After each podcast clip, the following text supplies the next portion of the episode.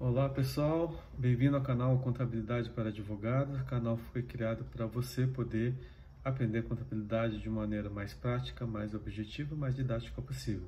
Então, eu sou o professor Pedro Anã, é, estou aqui para poder ensiná-los e ajudá-los aí a entender melhor e compreender a contabilidade. Então, espero que vocês tenham gostado do canal. Não esquece de se inscrever, dar o seu like para que a gente possa continuar aí divulgando o nosso trabalho. Então, é, hoje a gente vai é, concluir a aula de princípios contábeis, é, aula 5 de princípios contábeis, parte 5, né?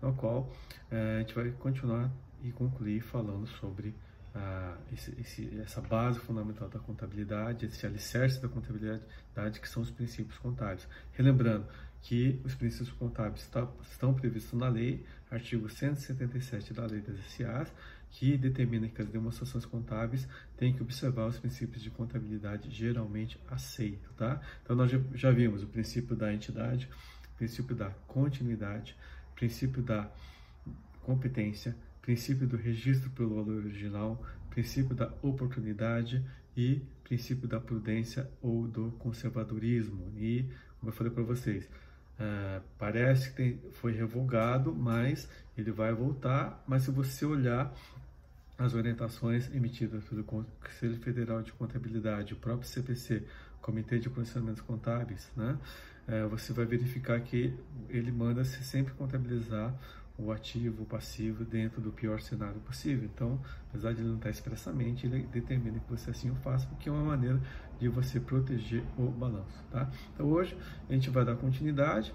Eu vou falar de alguns outros subprincípios, né? De contabilidade que tem que ser observados. Eles são previstos na Resolução 1374 de 2011, é, emanada pelo Conselho Federal de Contabilidade. Tá? Então, lá ele vai falar da entidade, da continuidade, da competência, vai falar da oportunidade, é, do registro original e ele vai falar de outros subprincípios aí que também vale a pena a gente falar, que estão interligados um com o outro. Então, um deles vai falar do princípio da materialidade. O que, que ele fala? Que é, você vai contabilizar a, uma operação contábil dentro da sua materialidade, ou seja, a sua omissão, né? você não pode deixar de contabilizar, a sua omissão pode influenciar decisões econômicas. Então, por exemplo, ah, esse valor não é relevante, né? é um valor pequeno, é uma, é, ele é uma indenização pequena que eu tenho que pagar, é um defeito pequeno, mas é, se isso se potencializar, aumentar e houver o que uma continuidade daquele problema, vamos imaginar é um defeito de fábrica, é um parafuso que ele quebra, ele não aguenta, vamos imaginar aquele Boeing 737, né, o Max que acabou caindo, né, ele acaba sendo é, no começo irrelevante, mas torna relevante depois, sendo que os acidentes acabam continuando. Então, dentro do princípio da materialidade, eu sou obrigado a fazer a contabilização da, a, da operação. E junto com ele, eu tenho o princípio da relevância, né? ou seja, o valor tem que ser material, ele tem que ser significativo para fazer a contabilização. Ele tem que é, é, ser, é, influenciar o, o resultado da sociedade. Eu tenho o princípio da relevância, ou seja, aquilo ele pode influenciar decisões econômicas no futuro. Então, junto com a materialidade, tem o princípio da relevância. Então, aquilo é relevante, aquilo pode é, mudar a, os rumos da sociedade. Então, eu sou obrigado a fazer a contabilização e eu sou obrigado a informar a, essa informação é, para os usuários da contabilidade. Né? A confiabilidade, ou seja, a informação contábil ela tem que ser confiável. Ela não pode ser baseada em boato. Ah, eu tenho um boato que pode acontecer. Não, ele tem que ser confiável. Então aquilo tem que ser investigada, ela tem que ser é, é, checada, ela tem que ser livre de erros e tem que ser, com base nisso, ela vai ser contabilizada. Não pode ser com base em achismo, tem que ser com base em algum critério. Tá? Compreensividade, ou seja, a informação tem que ser entendida pelo usuário da contabilidade. Então ela não pode ser confusa, ela tem que ser objetiva. Então a informação tem que ser é, compreendida. Então, na hora que você vai apresentar aquela informação da, do balanço patrimonial, da demonstração de resultado para o acionista, para o investidor, para o usuário da contabilidade, ela tem que ser entendida. E por isso que hoje a lei determina que a sociedade tem que fazer e publicar as notas explicativas. Por quê? no balanço você tem somente aquele número, você tem aquela conta contábil, por exemplo, provisão para contingência, provisão para risco. Então, como é que eu vou somente entender se aquela informação é relevante, se ela é confiável, se ela é material? Eu tenho que olhar uma nota explicativa, por exemplo.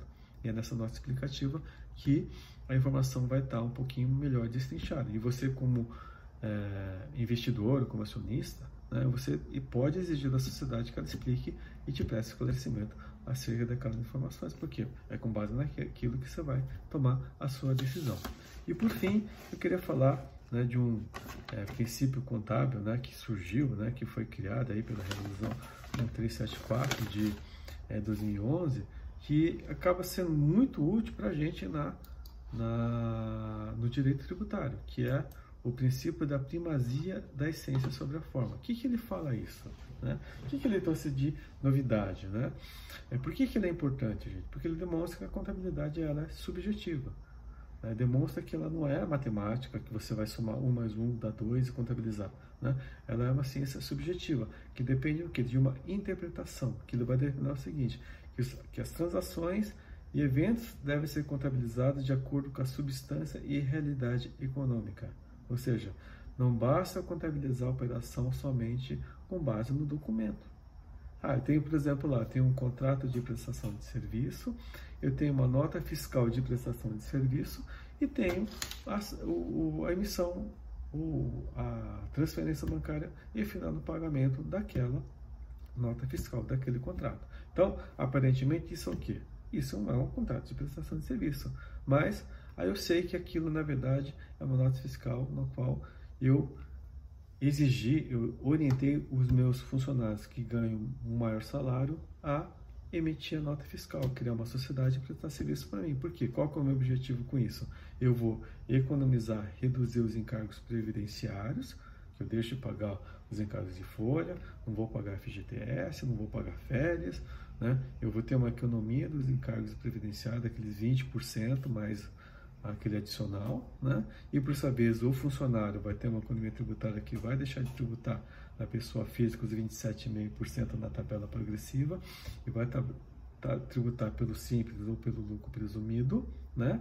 Só que aquilo, na verdade, é uma relação de emprego disfarçada, mascarada, porque eu sei que, na verdade, aquele funcionário está todo dia ali na empresa, ele tem subordinação, ele tem vinculação, a nota fiscal é sequencial e aquilo, na verdade, não é uma prestação de serviço. Então, pelo princípio da primazia da essência sobre a forma, eu sou obrigado a contabilizar aquilo não como uma nota fiscal de prestação de serviço, mas sim como pagamento de salário. Aí você cria o dilema de Sofia, principalmente para o contabilista. Eu sou obrigado, pelo princípio da primazia da essência sobre a forma, contabilizar a operação de acordo com a real essência econômica da operação, só que o dono da sociedade, né, o administrador, né, me obriga a contabilizar como nota fiscal de prestação de serviço. Então, o que, que eu tenho que seguir? Então, você, como contabilista, né, é obrigado a seguir a, a, realidade da operação, a essência econômica da operação. E isso a gente vai trazer aonde, gente? Para o planejamento tributário. Lembra aquela questão quando você vai estudar planejamento tributário, fundamento econômico da operação, business purpose e toda aquele, aquela, aquela teoria toda que foi trazida quando veio a norma antilisão criada pelo MP66?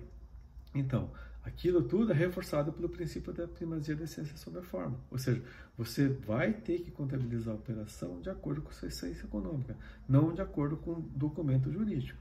Aí hoje você cria problemas. É lógico, uma empresa séria, uma empresa correta, vai tentar contabilizar o mais correto possível. Mas a gente sabe que o empresário, para poder economizar, ele vai utilizar de algum subterfúgio. Por exemplo, ele cria empresas no simples, no qual ele coloca os funcionários para prestar serviço para a empresa para poder economizar em cargos previdenciários. Só que a empresa está lá, tem sede no local da empresa, todos têm subordinação, todos têm é, é, tem vinculação com a sociedade, que na verdade aquilo é uma relação de emprego. Então, isso traz o quê?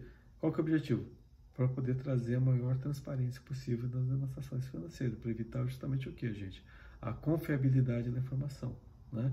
É, ter o quê?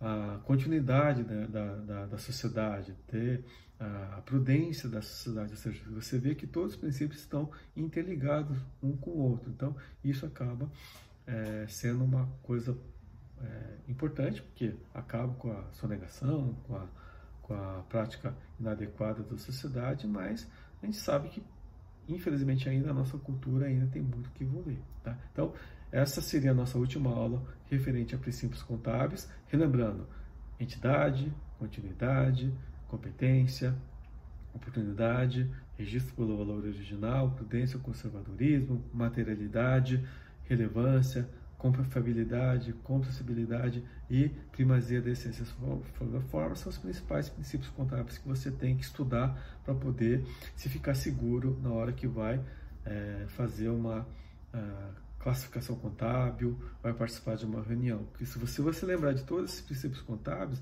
você pode é, ir mais tranquilo, mais seguro nessa, uh, na sua próxima reunião. Então, espero que você tenha gostado desse vídeo, dessa aula. Né? Não esquece de dar o like, curtir, continuando seguindo. E até a próxima aula, que a gente vai começar a falar sobre escrituração contábil. E aí que o bicho pega, porque realmente é a parte da contabilidade que é mais sensível, mais delicada para para o advogado começar a entender e a gente vai tentar, à medida do possível, ser o mais didático possível e tirar esse, desmistificar esse mito aí, tá gente? Então até a próxima aula e é, obrigado pela sua atenção. Até a próxima.